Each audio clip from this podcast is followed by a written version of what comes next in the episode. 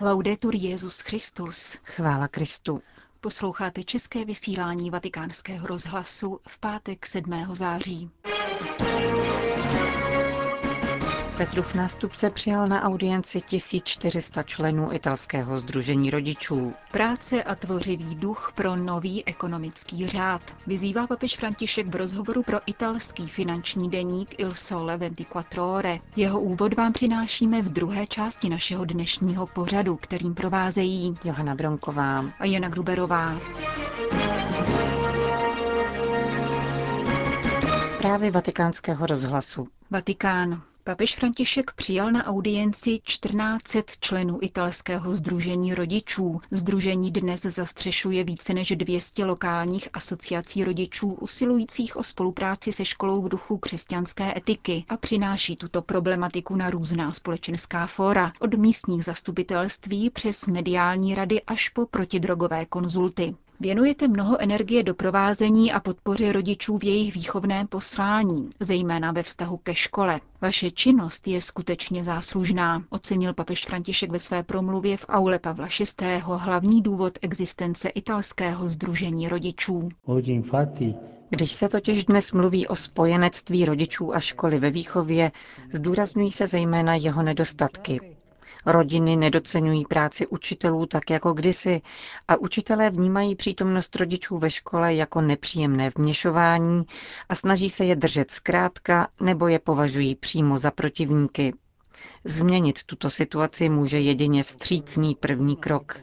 Je nutné překonat obavy z druhého a napřáhnout velkoryse ruku. Papež vybídl členy združení, aby pěstovali a posilovali důvěru ke škole a učitelům. Jinak hrozí, že rodina zůstane osamocena a nedokáže čelit výzvám přítomného okamžiku, jako jsou například nová média a technologie, podotkl František. Jakkoliv mohou být stížnosti na nedostatky ve školní výchově oprávněné, učitele je nutné ctít jako nejvzácnější spojence ve výchově a vzdělání. Papež dále povzbudil členy Združení rodičů k překonávání neporozumění, což, jak dodal, umožní, aby primární role rodiny ve vzdělávání dětí a mladých lidí byla uznána. Jestliže vy, rodiče, potřebujete učitele, také škola potřebuje vás a nemůže dosáhnout svých cílů bez konstruktivního dialogu s těmi, kdo mají primární odpovědnost za růst jejich žáků. Zkušenost s vaším združením vás jistě prostě naučila spoléhat na vzájemnou pomoc. Připomeňme si moudré africké přísloví. Abychom vychovali dítě, potřebujeme celou vesnici. Ve školní výchově proto nesmí nikdy chybět spolupráce mezi jednotlivými složkami výchovné komunity. Bez časté vzájemné komunikace a důvěry nelze budovat společenství a bez společenství nelze vychovávat.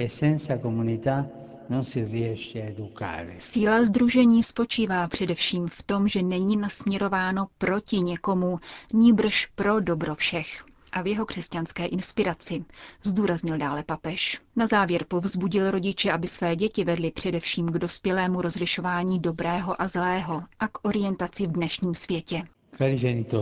Drazí rodiče, děti jsou nejvzácnějším darem, který jste obdrželi. Ochraňujte ho s nasazením a velkorysostí a dopřávejte dětem svobodu nezbytnou k růstu a dozrávání, jako těch, kdo se jednou sami dokáží otevřít daru života. Pozornost, s níž jako združení bdíte nad nebezpečími ohrožujícími život nejmenších, ať vám nebrání hledět na svět s důvěrou a vybírat a ukazovat svým dětem, kde jsou nejlepší příležitosti k lidskému, občanskému a křesťanskému růstu. Rozloučil se papež František se členy italského združení rodičů.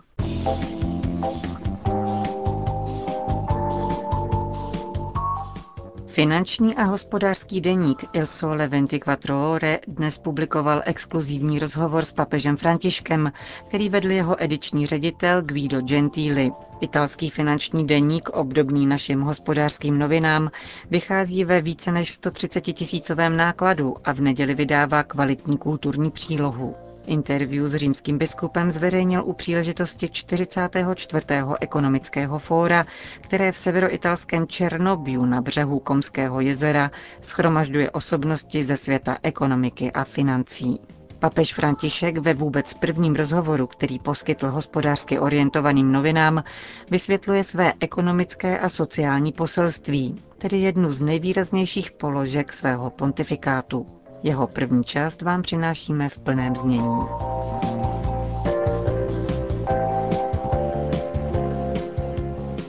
Svatosti staré africké přísloví praví, jestli chceš jít rychle, kráčej sám, ale chceš-li dojít daleko, běž s ostatními. Dobře víme, jak závratnou rychlostí dnes můžeme běžet díky novým nástrojům technologické inovace, a to jak v komunikaci, včetně té mezilidské, tak v ekonomice. Nyní se však zdá, že nás hluboké a rychle po sobě následující krize spolu s přetrvávající a šířící se nejistotou odřízly od horizontu a zatemnili ho. Ve Velké Británii dokonce vzniklo ministerstvo, které se zabývá osamělostí. Stotožnil byste se s o ním příslovím?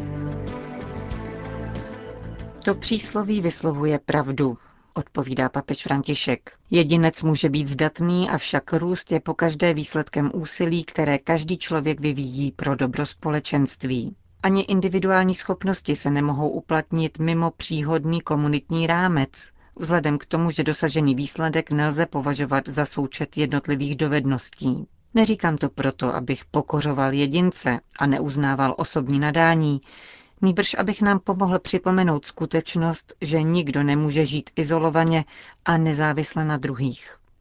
Sociální život neustavuje součet individualit, nýbrž růst národa. Jak je možné být inkluzivní, ptá se dále ediční ředitel italského deníku. Počátkem inkluze je pohlížet na lidstvo jako na jedinou rodinu. Jsme povoláni k tomu, abychom žili pospolitě a vytvářeli prostory k přijetí spolupráce každého člověka. Když se s otevřeným srdcem rozhlédneme kolem sebe, nemůže nám uniknout velké množství cenných příběhů o podpoře, blízkosti, pozornosti a nezištných gestech. Dotýkáme se tak rukama solidarity, která se stále více rozmáhá. Pokud společenství, ve kterém žijeme, považujeme za svou rodinu, bude jednodušší vyhnout se soutěživosti a přistoupit na vzájemnou pomoc. Jak se to děje v našich původních rodinách, kde pravý růst, který nevyřazuje a neodepisuje, je výsledkem vztahů založených na vzájemné laskavosti a milosedenství, nikoli touze po úspěchu a strategickém vylučování osob žijících po našem boku. Věda, technika a technologický pokrok mohou urychlit činnost, ovšem srdce patří výhradně člověku, aby do něj vložil přídavek lásky ve vztazích a institucích. Absence sdíleného projektu na umenšení nerovností může ve stále globalizovanějším systému předurčit to, co nazýváte skartační ekonomií, kde se o ním skartovaným odpadem stávají sami lidé. Svatý stolec ve svém posledním dokumentu na toto téma prohlašuje, že svět ke svému správnému fungování potřebuje etiku přátelskou vůči člověku. Mohl byste to vysvětlit? Především upřesněme to, co rozumíme zmíněnou skartací, pokračuje dále papež František. Jak jsem napsal v Evangelii Gaudium, nejedná se jednoduše o jevy známé jako vykořišťování a útlak, nýbrž o zcela nový a svébytný fenomén. Odepsáním člověka totiž v samém kořeni přetínáme jeho vazby k příslušné společnosti, protože už ho pouze nevykazujeme kamsi do existenčního sklepení či na periferie a nezbavujeme ho veškeré moci, nýbrž ho zkrátka vyhazujeme ven. Vyřazeného člověka jsme tak nevytěžili, nýbrž zcela odmítli. Jinými slovy, považuje se za bezcený odpad a vytěsňuje se ze společnosti pryč.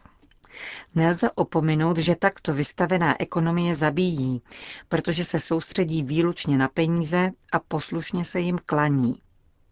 Pokud ve středu nestojí člověk a z výdělku se stává prvotní a jediný cíl, pohybujeme se mimo etiku a utváříme celky založené na chudobě, otroctví a odpadu.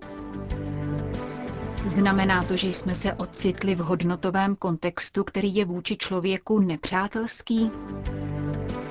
Naše etika se nestaví k člověku přátelsky, jestliže jsme téměř lhostejní k bolestnému nářku druhých lidí, nejsme schopni mu naslouchat, zakoušet soucit, plakat nad životními dramaty svých bratrů ani o ně pečovat, jako by to snad nebyla také naše odpovědnost, jako by nám to nepříslušelo.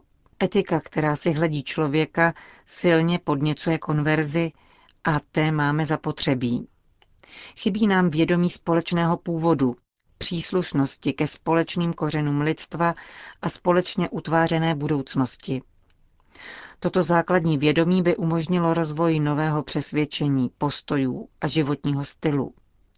Lidsky příznivá etika se snaží překonat strohé rozlišování mezi realitou zaměřenou na zisk a tou, která se nevyznačuje výhradně výdělečnými mechanismy, níbrž ponechává rozsáhlý prostor činnostem, které utvářejí a rozšiřují tzv.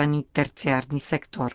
Tyto služby, aniž by cokoliv odnímaly ekonomické a sociální důležitosti dějinně prověřených forem podnikání, přispívají k vývoji systému směrem ke zřetelnějšímu a celistvějšímu přijetí odpovědnosti ze strany hospodářských subjektů. Samá různorodost institucionálních forem podnikání totiž vede k tvorbě civilnějšího a zároveň více konkurenceschopného trhu témže dokumentu svatého stolce, který výslovně požaduje, aby finančnictví sloužilo reálné ekonomice a nikoli naopak, překvapuje výzva školám, formujícím budoucí manažery a průmyslové lídry. Měli by si uvědomit, čteme v textu, že ekonomické vzorce sledující výlučně kvantitativní výsledky dlouhodobě nebudou schopny zaručit rozvoj a mír. Znamená to, že by manažeři měli být školeni a později posuzováni na základě jiných měřítek, než jsou ta současná, a podle jakých?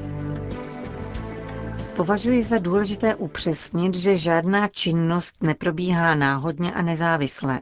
Může si zachovat anonymitu, ovšem neexistuje činnost, která by neměla původ v člověku. Současné ústřední postavení finanční aktivity na úkor reálné ekonomiky není náhodné. V pozadí za ním stojí rozhodnutí kohosi, kdo se mylně domnívá, že peníze se vydělávají penězi. Skutečné peníze se ovšem vydělávají prací.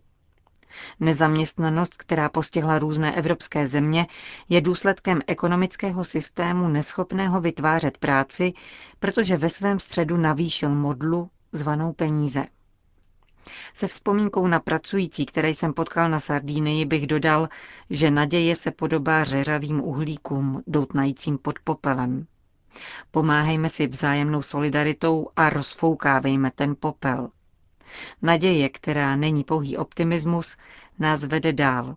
Všichni ji máme podporovat, protože je naše a je věcí nás všech. Proto často říkám také mladým lidem, aby se nedali obrat o naději.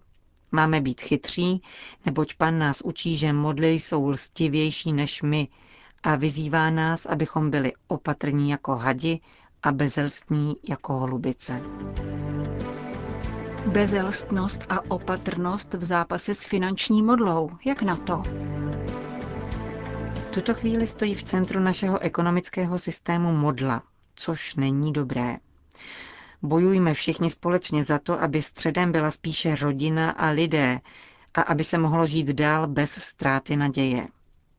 Distribuce vyprodukovaného bohatství a účast na něm, začlenění podniku do okolního územního celku, sociální odpovědnost, podnikové sociální služby, mzdová rovnost pro muže a ženy, sladění pracovní doby s životním tempem, úcta k životnímu prostředí, uznání faktu, že člověk je důležitější než stroj, mzdová spravedlnost či schopnost inovace. To všechno jsou důležité prvky, které udržují při životě komunitní rozměr určitého podniku. Integrální rozvoj vyžaduje pozornost vůči tématům, které jsem právě vyjmenoval.